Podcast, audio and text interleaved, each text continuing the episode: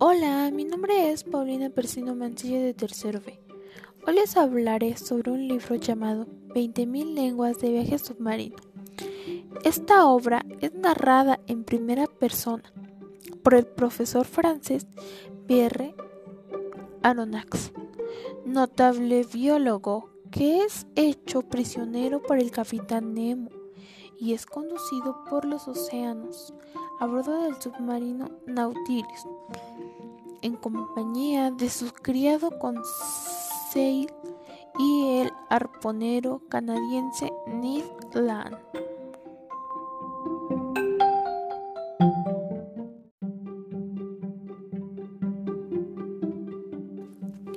Hola amigos, seguimos con la historia.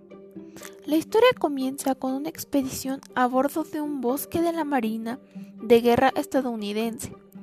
El Abraham Lincoln, al mando del almirante Farragut, que busca dar caza a un extraño cetáceo, con un largo y filoso cuerno en el hocico. Luego se demuestra que es un animal, que el animal es un narval, que había ocasionado daños a diversas embarcaciones.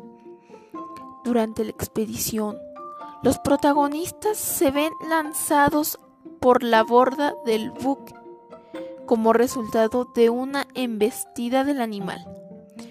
El profesor Aronnax y su acompañante Conseil son rescatados por el arponero canadiense Ned Land y los tres logran llegar a, a nado a un lugar seguro. Una vez a salvo, descubren que no se encuentran realmente en una isla, sino sobre una estructura metálica, un submarino a flote, a cuyo interior acceden por una compuerta, llevados por ocho enmascarados.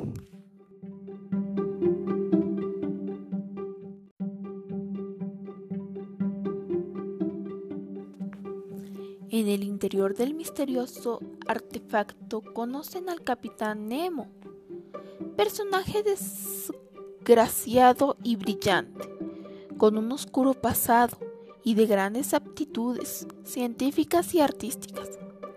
Este les muestra toda la nave, el Nautilus, y les dan notables, notables explicaciones sobre su ingeniería.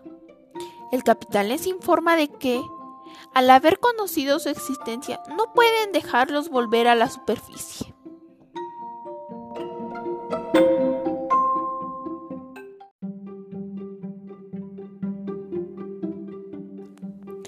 A lo largo del viaje, les son revelados muchos secretos y recorren diversos lugares, entre los que se menciona la mítica Atlántida las islas de la Polinesia, del el Mar Rojo, las costas del Lejano Oriente, el Mediterráneo, etc. A través de su personaje Aronnax, Julio Verne señala varios posibles inventos, escafandras, autónomas de buceo, fósiles de balas eléctricas, máquinas para producir aire respirable, etc. Un rasgo casi muy interesante a la novela es la minuciosa descripción de los personajes submarinos que se visitan, así como la casi enciclopédica descripción de una infinidad de seres marinos.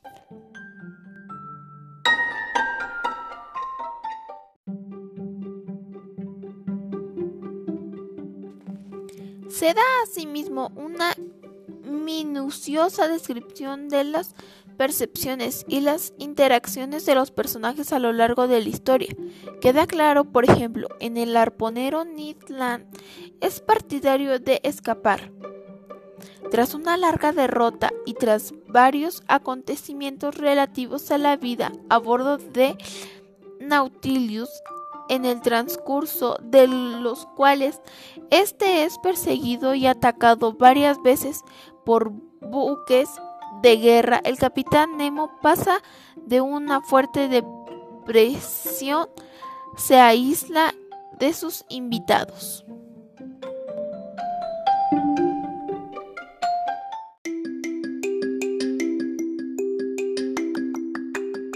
En los capítulos finales, los aislados prisioneros deciden escapar de manera definitiva. Este intento de escape coincide con momentos de mucha agitación en, el, en la nave durante los que se oye a los tripulantes repetir la palabra Maelstrom. Tiene lugar el escape de una manera forzada y pierden la conciencia durante él. Al final se hallan sanos y salvos en las costas de Noruega donde son rescatados.